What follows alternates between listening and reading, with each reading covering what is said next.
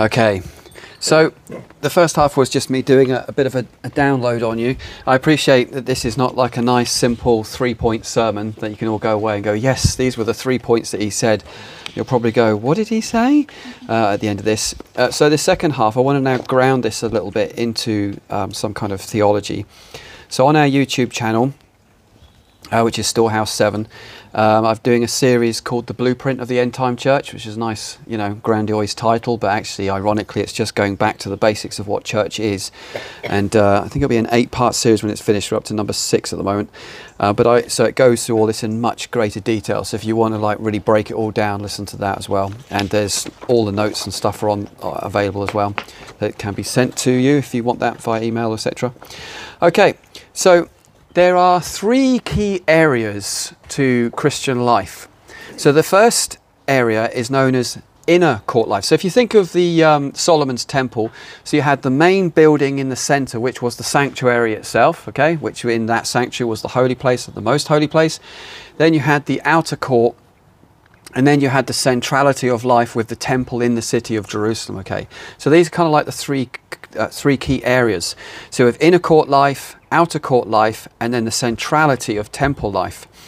Now, what I've found, and, and this has been my my uh, experience as well, is that over the years we're really good at living outer court life the busyness of christendom you know? We're very close to the holy of holies but you know we're in that outer court. We're just busy doing this. We're doing outreach and we're and we're planting churches and doing lots of great kingdom things but actually we're not really ta- availing ourselves much of the centrality of what we are supposed to be and i'll come to that in a minute. And so the question that we have to ask ourselves is what is the church's primary function? Strip everything away that we think we know what church is. What is at the very epicenter of the church? Okay, so going to use a Bible today as well. So um, I'm going to turn to, first of all, uh, Isaiah 56.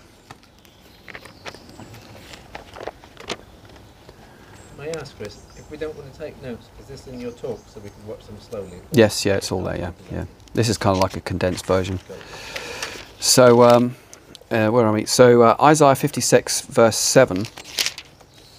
And it says, uh, These I will bring to my holy mountain and make them joyful in my house of prayer. Their burnt offerings and sacrifices will be accepted on my altar, for my house shall be called a house of prayer for all people. So first and foremost, and you think, well, Chris, that's Old Testament. Okay, what did Jesus say about when he cleared out the temple? He says, "My house shall be called a house of prayer." He didn't say it shall be a house of outreach. Not that these things are. And that we have to do all these things. We have a mission. I'm not denying that. But I'm saying is, as our focus is not on actually what Jesus taught us that church should be. We have made ourselves busy with many things, but the heart mission of the church is that it must be a house of prayer. And that means, within that context, it means we have a priestly function within that. And, and this is another thing you don't hear many people teaching on the priesthood of believers. The priesthood of believers is that you have an obligation and an honor to come before the Lord as priests unto God and operate in that ministry and in the function of a priest. The Bible has more to say about you being priests than probably anything else. You know, I know we love to hear about how good we are and how awesome we are and how much Jesus loves us, but the Bible has an awful lot to say that we actually have a specific priestly function. Many years ago, uh, I got to a place in my ministry where it seemed I was taking one step forward and three back to the point where I couldn't take it anymore. And, and I just, I, I, I'd come to the end of my tether and I said, Lord, if I don't get an answer to this, I'm, I'm throwing in the towel. I can't do this ministry anymore. It just seems that every time we try to get this church to grow, it just seems to diminish. And, um, and so we went away on a little break, and it was in that holiday that God showed me something quite profound. Although you might think, well, that's not profound. You should have just got that anyway. Um, and that was, he said, you need, he took me to Genesis and showed me that how the day begins in the evening. Uh, whereas we begin our day in the morning, don't we? But the day begin in the evening and then and in the morning, and he said that's one day. And he was like, "There's the pattern." I'm like, "What?" And he says, "You must live from a place of rest." Well, that sounds great, but what does that mean?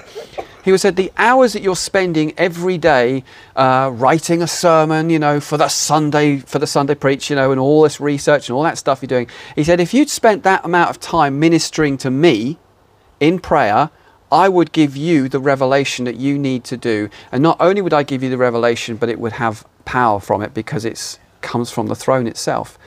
And so I was like, ooh, that sounds a bit interesting, a bit novel. So I started to move my ministry into a completely different way. And I'm not lying to you. The week that I started to live this new way, the church began to grow. And everything just changed. It literally changed overnight. So it was learning to live from a place of rest, but it actually meant I was living as a priest and not as a minister of the gospel. You know, I'm too busy for Jesus to be busy with Jesus. Okay? And so now the focus of my attention in my own prayer life is I now spend uh, three hours in the presence of God uh, rather than three hours being busy trying to make the perfect sermon. So I now spend that time in the presence of God. And now from that place, that's where all the prophetic words comes from. It's where all this teaching and stuff comes from. And it's so easy. It literally, I mean, I got up the other day and I was walking out the studio and God just literally downloaded like all of this stuff straight into me. Uh, and then it's extrapolated out to this eight part series and it's all completely grounded in scripture. You, you can't get that unless you know the other way unless you spend hours and hours reading loads of books and loads of notes and all this kind of stuff and even then you probably won't get it. So if i can urge everyone in this place one thing it's live from the place of the spirit. And it's not cookie land it's not out fairy fairy stuff. It's actually very grounded but it's grounded in prayer and it's grounded in that we are first and foremost not evangelists. We're first and foremost not husbands not wives not parents but priests. And we minister first to god not man we minister to man out from the overflow of ministering to God. Because, as God said to me, you are guilty of ministry idolatry. He says, You are ministering to man first, and then come to me. You should be ministering to me first, and then you minister to man. Okay, and it changed everything for me, changed my whole dynamic. So let's look at some scriptures here. So uh, Ephesians uh, 1, 2, 3, Ephesians 1, 23, sorry, Ephesians uh, chapter 1, verse 23. I'm going to use quite a few scriptures here because I want to try and ground this in, in, the, in, in, the, in the Bible now. Um, and it says, talks about Christ, which is his body, the fullness of him who fills all in all. The body of Christ is the what? It's the church. Okay? The church is the body of Christ. And this is another thing. The church is the body of Christ. This is not a slogan. This is not a bumper sticker. This is not a cool t shirt line. This is a manifest spiritual reality on the earth. Christ, the head, is in heaven, and we are literally the body of Christ on the earth. Okay? We are individual members of that body, so I can't say I am the church because I get a lot of that. Hey, Chris, I don't need to go to church because I am the church. No, you're not the church. Only Christ can say that of himself because he is the church. He is the body of Christ, okay? So only he can say that. But we are all individual members of that body. And uh, let's now turn to 1 Peter 2 5.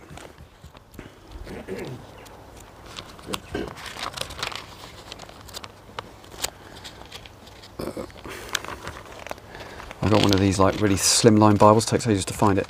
Uh, 1 Peter chapter 2 verse 5. And it's, uh, where are we? It says, You yourselves, like living stones, are being built up as a spiritual house to be a holy priesthood, to offer spiritual sacrifices acceptable God through Jesus Christ. And then if we move down to verse 9, it says, You are a chosen race, a royal priesthood a holy nation. The Bible says so many times that you and I are a priesthood, a holy nation. And when you start to put all this stuff together, you begin to think, hang on a minute, if Jesus says his house is a house of prayer, and that's where the priests ministered, then surely if we are the house of God, because we're all living stones that form together to create the temple of the living God, then surely, therefore, we're also called priests of the order of Melchizedek. That's another big study. But we are priests unto God. Why is it that we are not operating daily in that function and in that ministry? Or maybe we are, but we're not really aware of it. When you realize that when you are first and foremost priests unto God, it changes everything because your whole dynamic, your whole mindset becomes shifted to the one of being a purpose driven Christian, whereas I've got to be busy for Jesus and plant churches and do all this, to actually God Jesus is the main thing. And it stems out of that place. And from there, you know, when the Celt- Celtic Christians came to this nation, they didn't plant churches as their first and foremost thing. What they used to do is they'd find the worst place in Britain, the most demonized place where we would avoid it, and they would go, right, where is the worst place? And they'd go, I don't know, it's probably uh, Brighton or somewhere. So they'd all go to Brighton, and they would just, uh, no, no, no offense for those in Brighton, then they would pray over that area and pray over it and pray over it. Then they would make it into a monastery and then that would become a place, a center of learning and a center of mission. And then they would train people up there and they would then send them out from the house of prayer and then they would plant churches. And that's the model which we need to come back to. We need to come back to this that everything revolves around our function, which is not as evangelists, not in our secondary ministry callings as a pastor or whatever. Our primary ministry and our primary function is priests. And the Bible has so much, if you do a search on it throughout your Bible, it has so much to say. Now, I'm really trying to squeeze an awful lot here in a very short space of time. Now, we need to look at some Hebrew for a little minute. Um, so, the Hebrew word for house of prayer is a bet ha tefillah, uh, which is better known today as a synagogue. Okay. Now, synagogue is made up of three key components, and I'll bring this back to scripture in a minute in case you're thinking, what's that got to do with church? Okay. So, the traditional functions of a synagogue is threefold. Firstly, it's a bet hatafila, which means it's a, a bet, a house of prayer. Okay, so it's a, it's a place of prayer. It's also a bet haKnesset, which means it's a place of assembly. Okay, so the idea of the church being just me, myself, I, and Jesus and God channel, that's not church. Okay, that's just you on your own watching the telly. And then the house, I don't mean to be rude, I'm just saying it as it is. And then the other one is Bet Midrash, which is a house of study. So the, the key elements of a synagogue are that we come together to pray, and in that praying is worship as well, that we come together as a community, and that we come together to study as well. So you can see the focus is very different. The focus, and I, I'm sorry if I'm treading on toes here, it's not a seeker sensitive, culturally relevant church. It's actually, no, the church is here for the church the body of Christ. We're here to pray to God, to worship God. We're here to gather as a body, and we're here to study the Word of God as well. So these are three key foundations. Now, where do we see that in the New Testament? Now, the apostles, were they Gentiles or were they Jewish? Jewish. Okay. So if I now turn to Acts 2 and have a look at this, you just see the model being um, re- reinvented, so to speak, in the context of the New Testament church. So if I turn to Acts 2, verses 42 to 47, um, where are we? It says this And they devoted themselves to the apostles' teaching and to the fellowship and to the breaking of bread and the prayers. Okay? Not prayers, the prayers. We'll come back to that a little bit later. And all came upon every soul, and many signs and wonders were being done. All who believed were together, had all things in common, and they were selling their possessions and belongings and distributing the proceeds to all as they had need. Again, another key important part of church is that we look after people, that people are more important than buildings, okay? Day by day, attending the temple together and breaking bread in their homes, they received their food with glad and generous hearts, praising God and having favor with all the people. And the Lord added to their number day by day those who were being saved. And so we see the birth of the church. And the birth of the church came out through a prayer meeting, by the way. Okay, they were in the upper room and they were praying, they were being a house of prayer, and then came from that came the church as we have it today. But when the early church was kind of exploded and started moving and started growing, they were those three core components. They gathered corporately, they gathered together, they gathered to study the word, but they gathered to pray. And it says they gathered for the prayers. Okay, so we'll come back to that a little bit later. Then we get to the famous passage in Hebrews 10:25, which says, says, "Oh, let us not forsake the gathering together as some in the habit of doing, but you know, as the day of the Lord approaches, encourage one another, etc." Well, the word there in the Greek is the Greek word synagoge, which is where the word synagogue comes from. And so this is really interesting because some people will say, well, I, I, don't need to be in a church to be a Christian, or I don't need to be, congregate with other Christians, you know, I can just be by myself and stuff the scriptures are very clear that a synagogue is a house of prayer with worship. It is a house where a Knesset, where you all come together. It also has some form of leadership to it as well. It's not just like a gathering of people in a coffee shop. Not that there's anything wrong with that. That is still a form of assembly. Um, and also it's a place where they study the word. And so you can see this in the book of Acts. You can see this in the letter of Hebrews that the guy is saying, you do need to have these kind of formal meetings where you come together, where there is leadership, where you're gathering together as a body, where you're studying the word together, and you are being a house of prayer. Okay, so we see this quite clearly in the New Testament. I don't have time to go through all these scriptures, but Revelation 1 6, Revelation 5 10 talks about us being a, king, a, a, kingdom of priests unto the, unto the Lord. Okay, we'll see the fullness of that when Jesus returns. But in the meantime, we should still be an expression of a priesthood on the earth.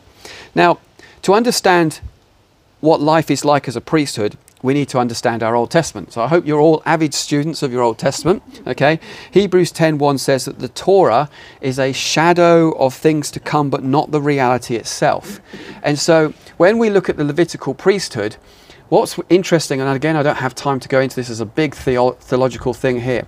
So in Revelations chapter 4, I think it's 4, 6, and 8, we get a glimpse of what's going on in heaven. So we see angels that are actually having a priestly function. Okay, angels are actually priests. You might not realize that, but they come before the Lord with the laver and the incense and all that kind of stuff. They're operating in heaven just like the Levitical priesthood. But remember, Moses was told to do the tabernacle and make it according to the pattern. In other words, that pattern's already existing and is going on in heaven right now.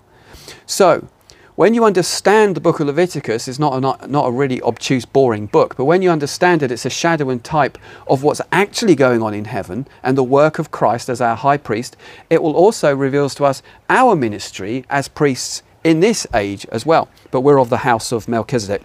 And again, I don't have time to go into that. Uh, you can do a little study on that yourself. Um, so here's some functions from the Old Testament priest. So they were ordained by God to offer sacrifices. Uh, they were to teach the law.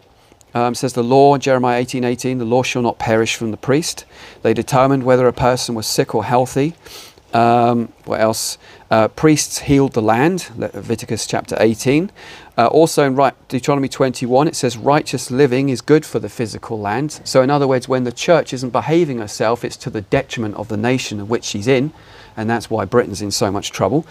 Um, then, obviously, um, prayer is a key component of the priest, as we know. Second, Second Chronicles 7:14. If my people, you know, will humble themselves and turn from their wicked ways and pray then I will hear from heaven and then I will heal their land. Okay, amen.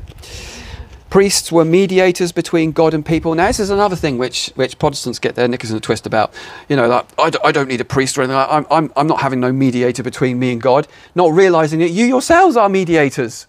Because you are a mediator between God and the rest of the world. And so we kind of mediate between each other all of the time. We just have these really obtuse ideas um, and blind ourselves from who we are and actually the purpose within the church. Um, yeah, so when priests, priests sinned, they brought guilt upon themselves and upon the nation. That's Leviticus 4, verse 3.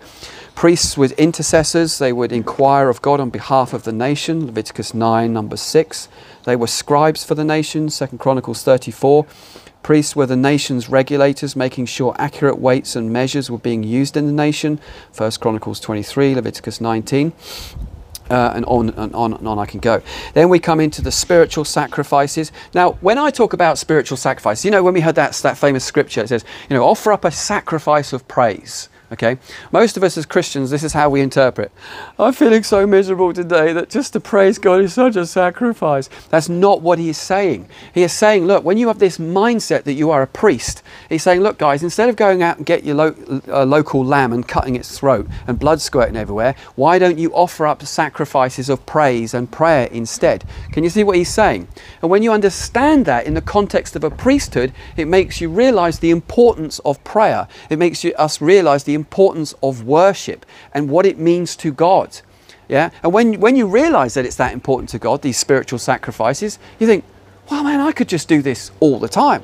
I could just have some, you know, I don't know what your theology is in this, but I could have some Hillsong on in my car and I could be singing away. And while I'm singing away, all this like incense is coming out of the car because I'm praising God and sweet incense is going up to the kingdom of heaven. I know that every time that I am praying, that somehow that there's incense that's going up into heaven right, right now whenever I pray and I'm operating in my priestly function. I don't know about you, but that makes me excited because my purpose now is in my priesthood, not in my calling. How many Christians have gone around saying, Oh, Jesus, what's my calling? And they're running around here, there, and everywhere because they want to get a platform or a name for themselves and they're feeling really frustrated. Where the reality is, no, your primary function and your primary calling is not as an evangelist, not this, not that, not the other things, even though they're important. Your primary function and calling is a priest. Therefore, operate in it. And if someone had told me that when I was a pain in the backside to my pastors when I was younger, I could have just come into such a greater, greater place in God that's taken me most of my life to get me where I am now because, you know, I've had to learn this stuff and now starting to walk in it and now I see the power of it. Now, remember what I said about in heaven, how that the um, there's a there's a tabernacle in heaven right now. This is all in the book of Revelation. There are saints up there, and there are angels up there that are operating in a priestly function. So they're doing that right now. But when you realize that what was going on in the, in the, Mosaic tabernacle is a shadow and type of the reality what's going on up there, then you come to some really interesting revelations. One of these revelations is remember in the book of Acts it said that they prayed the prayers. Okay, let me explain what that means.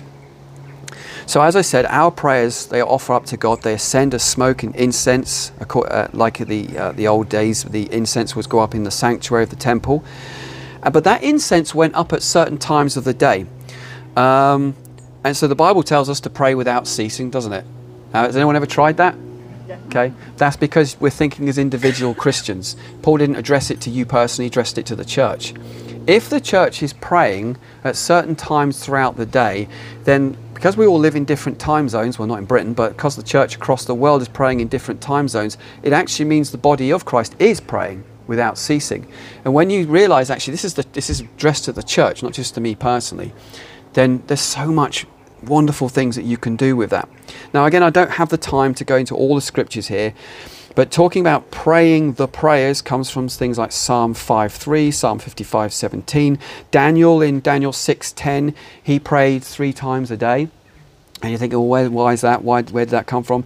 Psalm 119, verse 164 says, uh, I will praise you seven times a day. And that's where, in the early monastic traditions, they prayed seven times a day, which gave birth to things like um, Matins, Lauds, Prime, Terce, Sext, Non, Vespers, and Compline. Okay, and I've got this great quote here from medieval Christianity talking about Jesus. At Matins, he was bound, at Prime, reviled, condemned to death at Terce, nailed to the cross at Sext, at Non, his blessed side they pierce, they take him down at Vespers, in the grave at Compline lay, who henceforth bids his church these sevenfold hours always pray. Now, when we look in the book of Acts, we can see that the disciples gathered at the third hour to pray, Acts 2, verses 1 to 15. They prayed at the sixth hour, Acts 10 9. They prayed at the ninth hour, Acts 3 1. And they prayed midnight prayers, Acts 16 25. Why is this? Why were they praying the prayers at certain times? Going right back into our Old Testament, so just to keep it simple, basically around about 8 o'clock in the morning you would have the first incense that would be put up in the temple. Then at 9 o'clock you would have um, an animal that would be chosen to be sacrificed. At 12 o'clock the animal would be attached to the altar. Then at 3 o'clock the animal would be sacrificed and then you have evening prayers around about 6 why is this relevant? Because Jesus was handed over to Pilate to be crucified at 9 he was put to the cross at 12 and he was crucified and died at three o'clock in the afternoon. Jesus followed in that ancient temple system, which is a prototype and a shadow of what's actually going on in heaven. Okay? So the early Jews, during the Great Diaspora, when they were sent out of Israel and they had to go and live in Babylon, they carried on that ritual of praying at certain times of the day. And of course, the temple was rebuilt, and we come to the New Testament times when Jesus was around, that was still a thing. What did they do at these times of the day? They prayed the Psalms and they would have basic liturgy which they would pray. Now, what happened then when, when the church was born? They carried on that tradition, and we can see that in the book of Acts. If you get a book on this and do some studying, you can see that the church prayed at certain times of the day all of the time. Then the early church carried on that tradition, and that's been in the established church for 2,000 years. But for us as evangelical Christians, I find that we're completely disassociated from the heavenly pattern.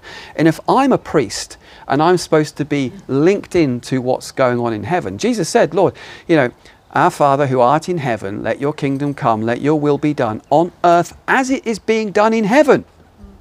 And when the church can come into this place where she starts to align herself with the heavenly principles, which is all laid out in the book of Revelation, I'm sorry I don't have the time to go into all the details and the theology behind it.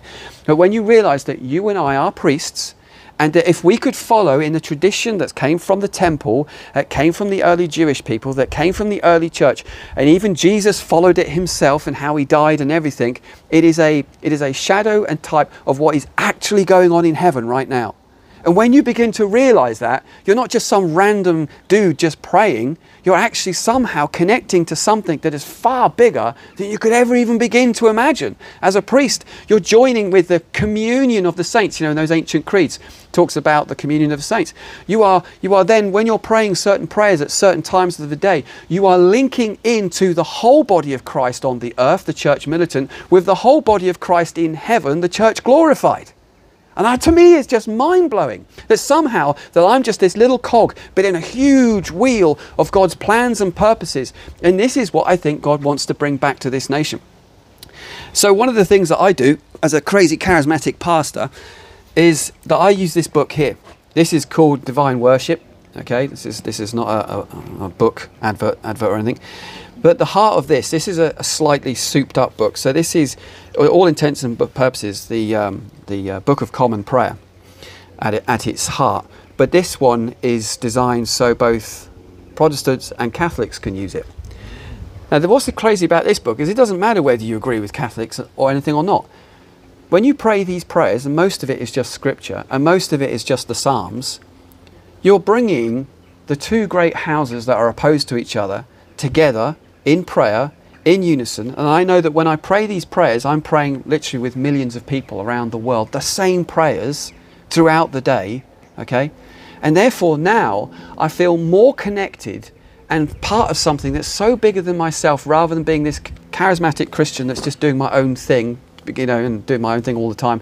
Now I'm connected to the wider body of Christ. Now I'm connected to the mystery that I'm a priest. Now I'm connected to the mystery of the temple that was revealed in the prototype, and that somehow that's connected to what's going on in heaven. I just think it's fascinating. I just think it's mind blowing. And though and part of that blueprint for us as Christians is it doesn't matter what denomination you're in, whether you like it or not, whether you want to do home groups or houses of prayer, you can be, be as charismatic as you like in your houses of prayer, but I would encourage people, and I'm not saying do this, but something like this where, you know, we are, we are praying as the body of Christ. The Jews do it, the Muslims do it, major parts of Christendom do it. But there's such a lot of Christian, Christians that are completely disenfranchised from this. And I don't mean the common book of prayer, but I mean that churches, no matter what denomination you're from, that we are truly of one body and one thread and one blood and one baptism and one faith because we're praying the same prayers. Can you imagine? Uh, this is revolutionary, isn't it, when you think about it? But we've been doing it already for thousands of years.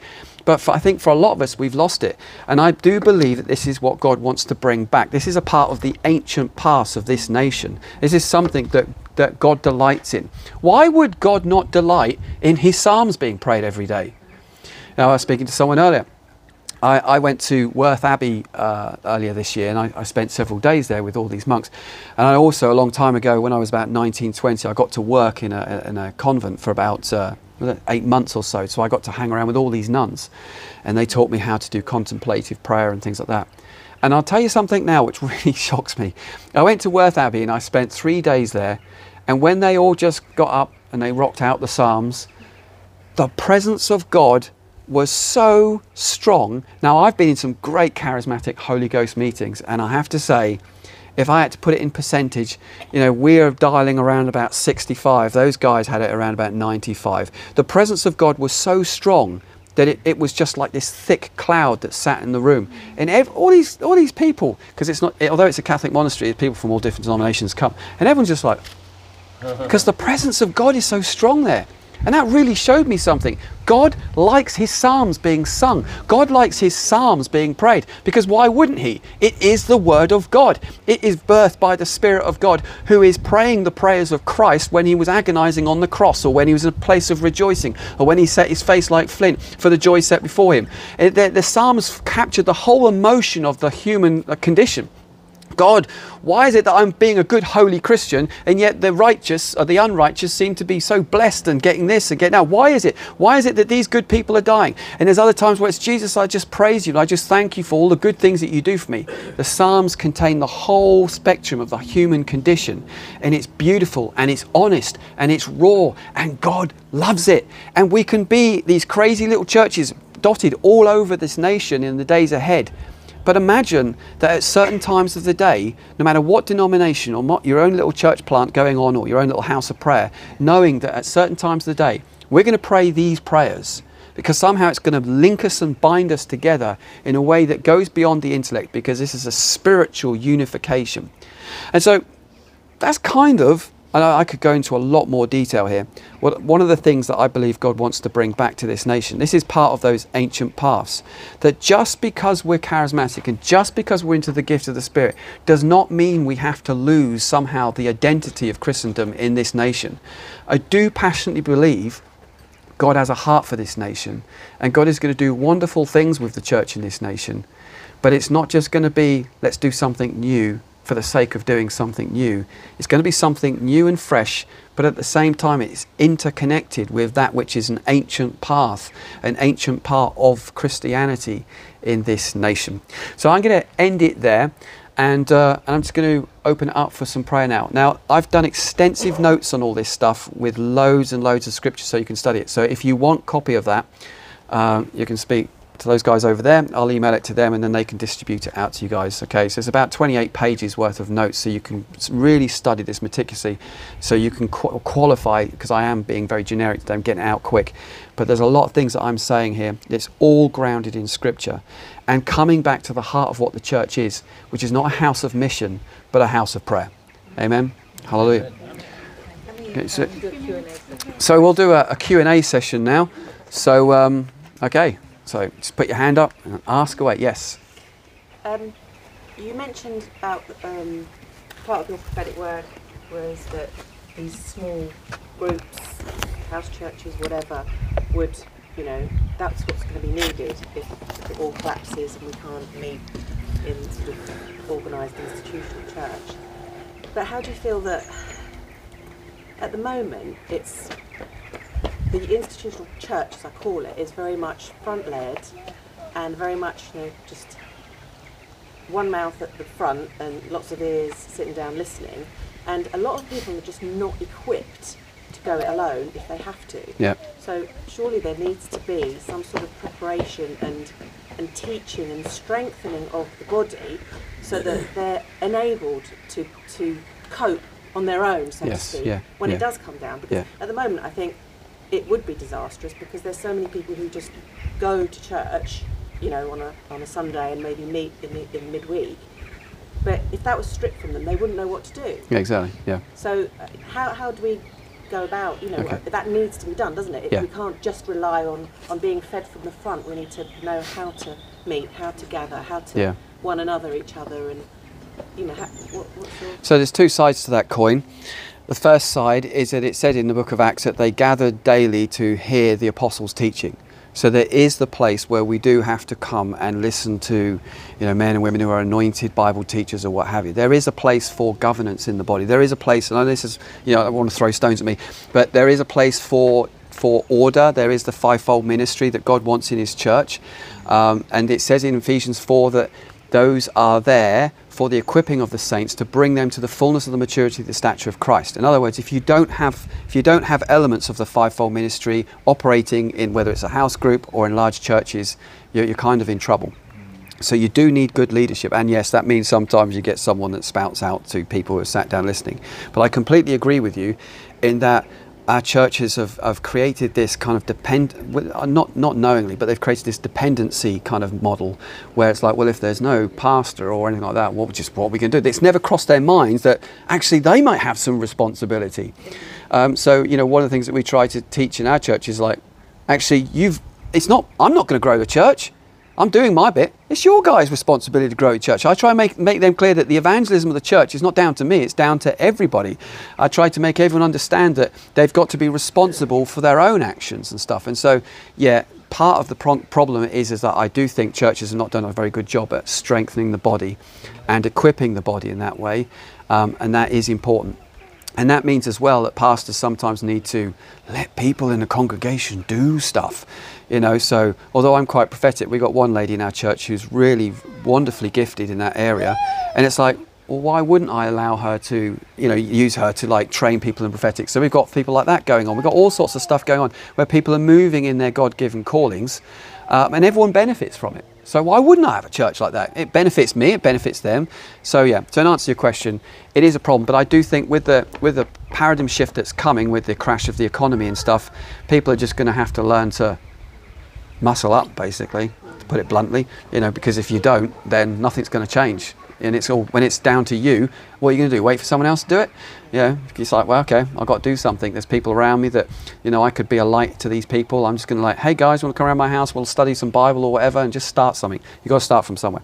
Yeah, so that'll be my answer to that question. Anyone else? Um, can I just ask something? But you kind of covered it this afternoon. But, um, you put out a, a prophetic word about people coming out of the, the house of um, the Church of England and the Catholic Church. Yeah. And a lot of people who are in a particular group I'm on were very confused by, Yeah. by it. And uh, they, they, they weren't sure where, where, what that meant. Yeah. And so, Okay, so the two great houses. I mean, this is a prophetic word. I mean, again, you've got to weigh it and test it. You know, it might be meat and cheese or something. But the, the two great houses is the Protestant movement and the Catholic movement. And those two houses do not like each other. They don't want to get on. They quite like the, the trench lines where they are. Thank you very much. But there'll be people from within these two houses that are actually going to go, actually we we want to work with each other and and, and, and and love each other. And from those two houses I believe will come a marriage. And, and again this will be a British thing where you will see Catholics and Protestants coming together to form something quite unique. I wouldn't call it a denomination but something unique. And this is something God's been speaking to me about for a long time now um, but the two houses will be opposed to it. They'll be like, no, you shouldn't be doing this. This is not a marriage we want to see in this nation. We don't want to see Protestants and Catholics getting on like this because Catholics are all going to hell, and the Catholics are saying, oh, the Protestants, they're all going to hell because that's what they think. Okay, so how could those two houses ever come together? Um, but I do believe that's, that's what's going to happen. But one of the key things in all of this, and this is something that I'm quite passionate about, is that we need, I said this earlier, we need to stop making secondary doctrinal issues the thing that we fight about.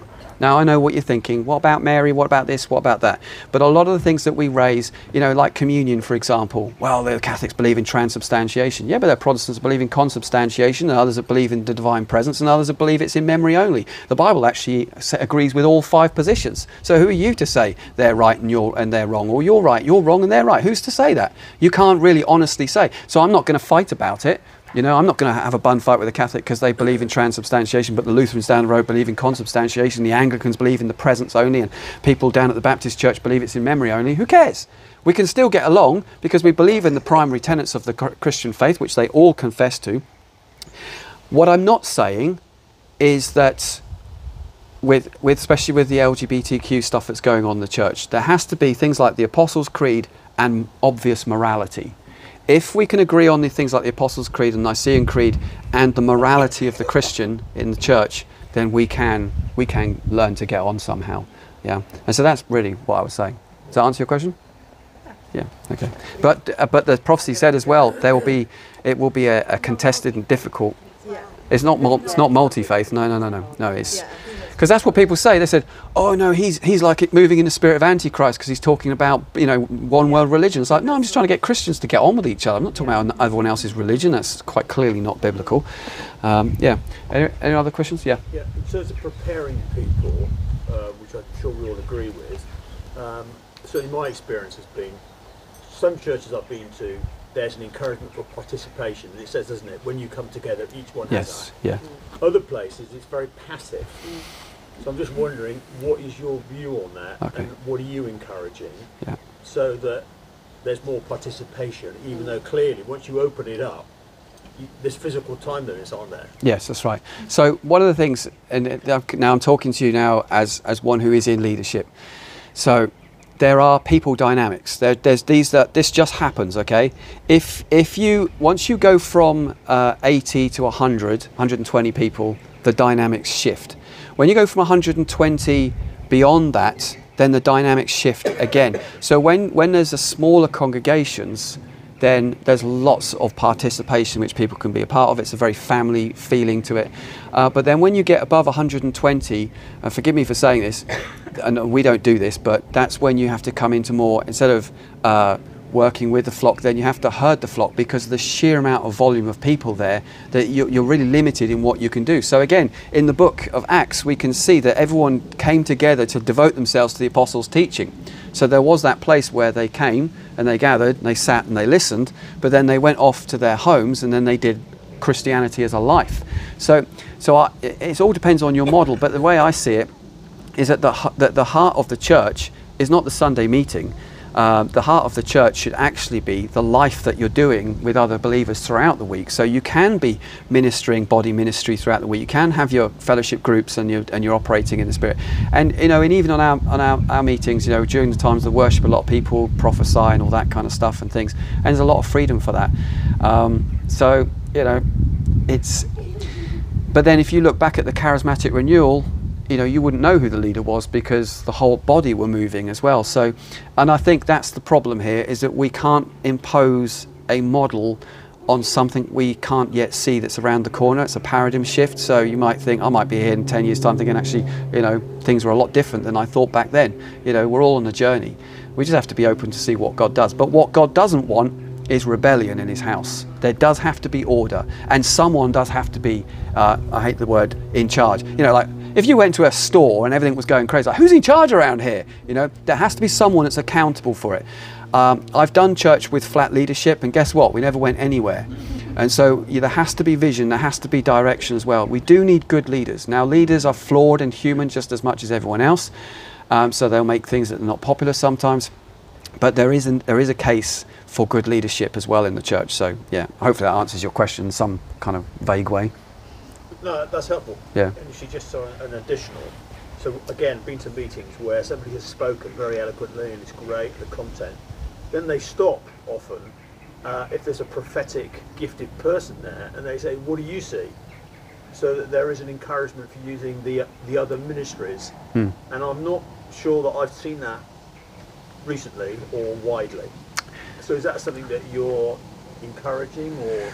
We do it around the other way, perhaps. Yeah, we tend to do it the other way. So, so what I'll do is I'll hear what the prophetic word is, and then I'll just preach according. Uh, not always, but mo- most of the time. Well, not most of the time, but generally, f- depending on what I've got to do.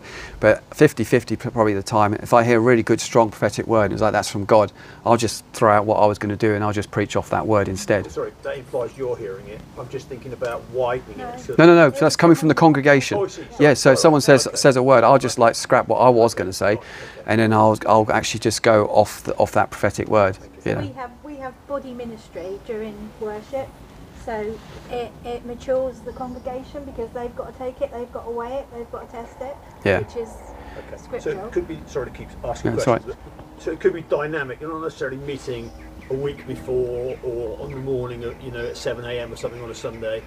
It could be actually, you- you've got to be prepared and you haven't got a clue if it'd be interrupted. And then something's interrupted because somebody shares something that you sense is, is right and Yeah. expand on. Yeah. Is- is Yeah. that That's that's what I do. Yeah. fair summary. Yeah. Which most a lot of pastors wouldn't be comfortable with that. But uh, I've trained myself over the years to be able to do that, so that if that's what God's saying, I'll just quickly go, okay, right, this is it. God, give me some scriptures, write them down, get up there, and then just, you know, and then preach from that, you know. So that's that also works quite well as well. And again, that works better in a in a context where there's more of you. If there's a lot more people there, that works much better. Otherwise, if I was trying to preach and every two minutes someone wanted to stop me and uh, and prophesy and stuff, I don't. I think people would get really quite actually annoyed with that. Um, yeah.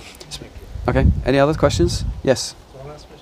Um, do you have any advice for sharing some of this with people in the context of, so from 2015, I've been feeling God say to me, look, every time I read my Bible and see the world, that there's this huge big shaking. But I don't think I'm prophetic, and I don't know when, but I've been feeling it for a long time. And when I try and share that with people, generally over the over a period of time, lots of people think it's slightly nuts. I'm obviously because nothing major happened, although we can see it growing. Again, they kind of think, ah, insignificant. So, from a position of trying to love people and you want to share this stuff, if you've got any advice as to how to to help this sink in? Yeah, um, I mean, I'm very fortunate in the fact that because we, we Tracy and I planted the church that, w- that we mainly in, um, therefore the people that tend to come to us are people that are already on that wavelength. Uh, I would, I've been in that situation where I was in other churches and I did try to share what I felt God was saying, and it was often falling on deaf ears, and that is a frustration. And so, even as a leader, you know, I'm probably in my area. Although I do know that we're respected as a church, but they probably think we're just like off off the wall a bit, you know, because of the things that we do, because they just don't understand it. They look at the world and go, I don't see anything wrong, um, you know, but but things are clearly wrong, you know, and things are, are heading for a, a derailing off the tracks. Yeah, I, the answer to that question is I don't know, but it is deeply frustrating. But you just got to be faithful and just just keep telling people and just you know, because at the end of the day, when it does happen, then they'll be like knocking on your door. Hey mate, what was it you were saying again? You know, and then they'll, they'll have your attention. So you just you just gotta just gotta keep saying it and just be loving as well. Don't get frustrated or angry with people, you know, because there were times when you probably didn't get stuff and people were trying to tell you and you didn't get it, you know. So we've got to be gracious in that. Yeah.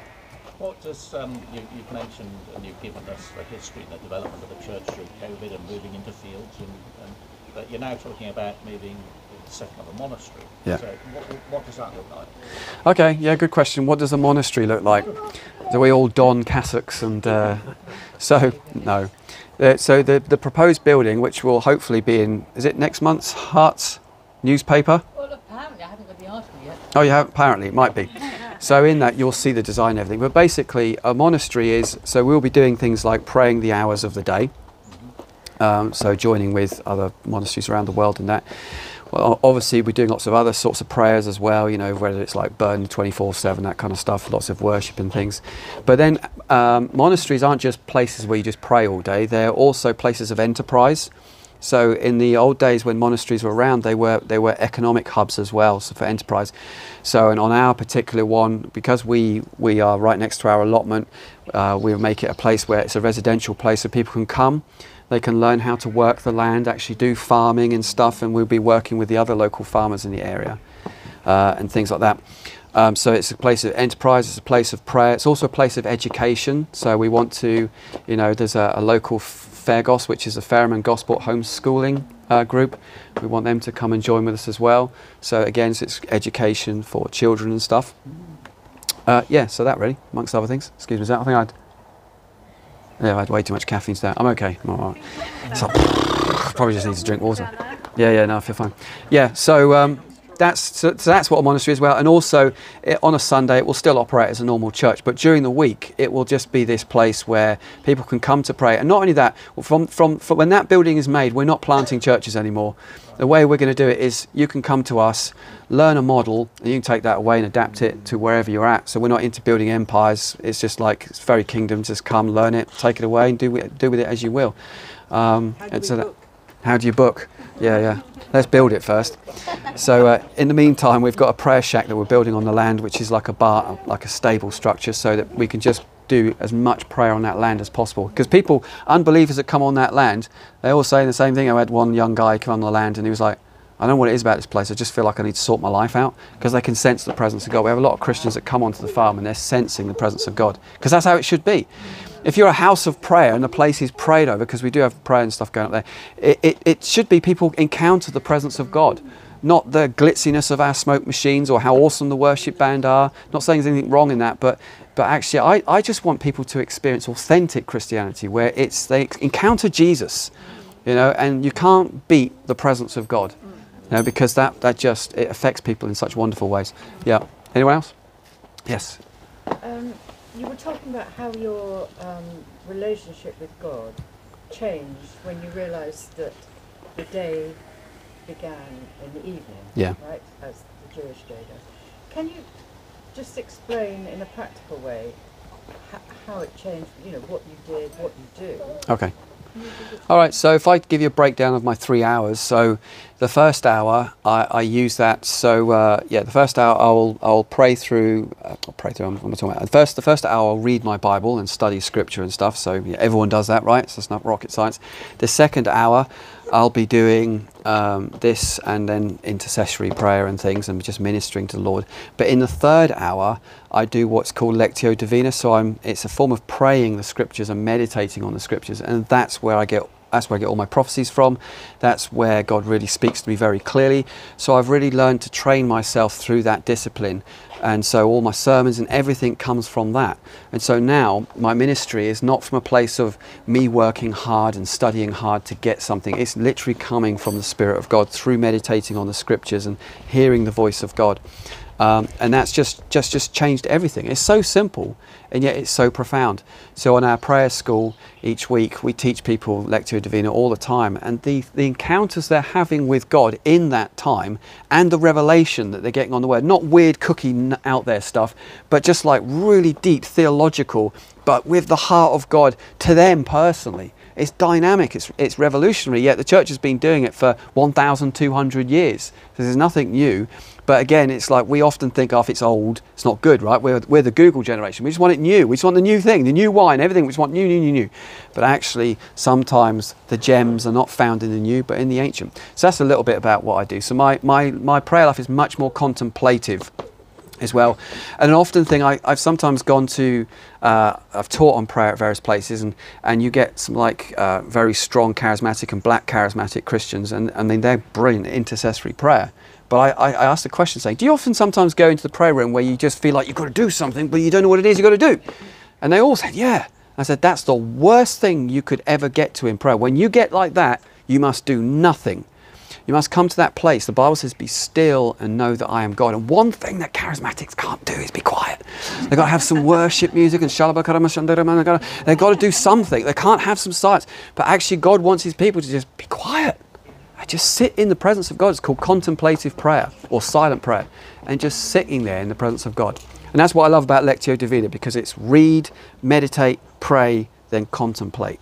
You just rest in that presence of God and then you start to read again. Then you meditate, then you pray, and then you contemplate. Why wouldn't anyone want to do that? It's just amazing. It's like four forms of prayer all wrapped up into one. Yep, any other questions? Is, is that in your notes?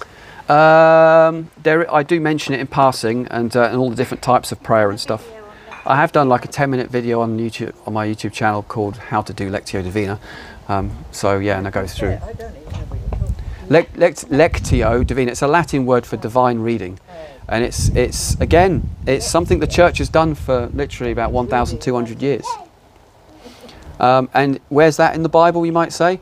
Well, Paul, I mean, uh, David says in Psalm 119, he says, How I meditate in your law day and night. Psalm 1 says it. Uh, it's in Joshua chapter 1, verses 7 8. The meditations everywhere in your Old Testament. And it says in Joshua that if you meditate, it says, if you meditate, you will have uh, success and prosper in all that you do. In fact, it's the only place in the Bible where those two words are put together. And so for me, as a, as a church leader, I want to be successful and prosperous in the things of God. So why wouldn't I meditate? Amen? All right, I'd be an idiot if I didn't. Uh, any other questions? Yes. Yeah, I was just thinking about the um, how do you see the the very local, you know, the, the gathering in homes, which we've had some of that happening in our home, but where we worship is kind of like quite a long way away. Yeah. But but why it's here, it's a long way away, but it's not local. So you you interact with people on your doorstep or at work or whatever, but you can't into the existing mothership, as it were. I just wonder how you see that in the future with the change in the shape of the church. You have these monastery centres, which I, I get that. Yep. And then we have our little lighthouses in our homes, and then where's the macro from that? I mean, God will show us, but So this is this is again it comes back down to good old fashioned relationship. So the early monasteries, although they had hierarchy and structure in it, they were all quite quite fluid with it, you know, um, and it was all about interconnecting. That one monastery at one end of the country would be really friendly with another monastery at another part of the country, and and I think one of the things that we've got to get past is this whole this is my church, my church and I just do what I do in my church. But actually, we've got to be a part of a of a bigger network beyond ourselves, where there is that that community and cross pollination stuff. And I, I do think just good old fashioned um, relationship is really key, you know, and that's what one of the things that I, I do want to say about when this house group movement explodes in this nation, and it will because it has to, but it's not going to stay house church forever. It will form into larger congregations again, and that there does have to be that sense of, you know, um, a linking together in some way you know and I, I, think just spiritually but also practically as well that you know th- that you know that you're not just out there on your own that you're part of something that's bigger than yourself as well. And i'm not talking about man-made networks necessarily but i am saying that that is important. Uh, that, you know because jesus whenever he saw that you know he saw the 5000 said he had compassion on them because they were like sheep without a shepherd. It's important that things are linked in and that we're, we're, we're not just our own little group, but we're a part of something bigger than ourselves. And I think that's one of the keys for where we're going as well. I hope that answers your question. Yeah. But do you see that in addition to, mon- uh, to monas- monastery um, communities are not like the only expression of? So, so with the monasteries, bear in mind that you know God's going to do lots of different things. It's doesn't always be about monasteries. So the way I see a monastery is it's the centre hub of churches, micro churches, big churches that are around it. So that is a house of prayer, which is kind of networked into those places. And so the powerhouse of those churches is the house of prayer. Um, because the thing is with houses of prayer, traditionally they're not very missional you know, um, no disrespect, IHOP and stuff, I'm probably saying something out of turn here, but th- they've learnt themselves that they became, in some respects, although they've been praying for the nations, their, their evangelism was not that great. Uh, but, but then when we realise that the houses of prayer are essential for the empowering of the local churches as well, that's really quite important. So, you know, depends how you want to do it, but yeah, I think I do think relationships quite key, and also we, we can't define a singular model as well. We're just going to have to be really flexible, see what God does. Um, but I do think we need to be networked like a web that weaves across this nation. That somehow we're all in connection with each other. We've got to do away with this whole oh, we don't talk to them and we don't do this with them. I just think that breaks God's heart. You know, don't get me wrong. If there's a group that's clearly like right out there heretic stuff, then yeah, fair enough. But but if they're just you know mincing along Christians that are just trying to do the right thing, then yeah, we have to be in relationship with each other. Anyone else? Yeah. Yeah. How do you um, how do you see the timing of what God's placed on your heart in view of the storm that's coming? I Soon? yeah I I think well firstly the storm I think has already began. The wind is getting stronger and stronger.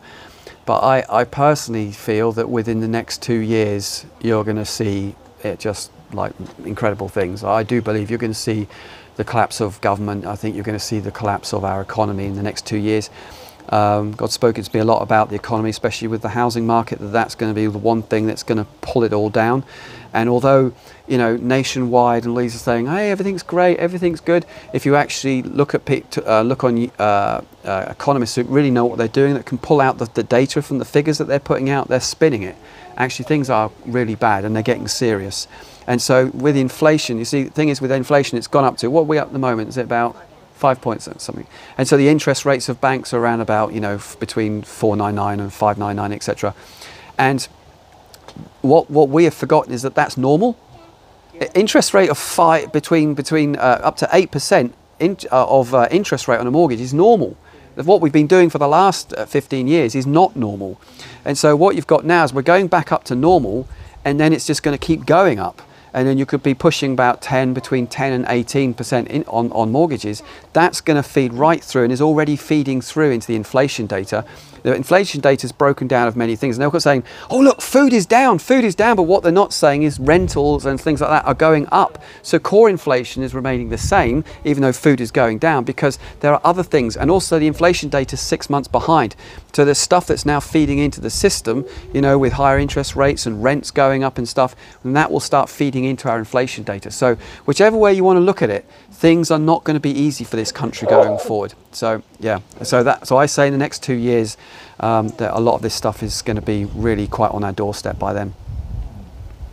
Yeah. So do you have um, teaching on the pairing of financial collapse?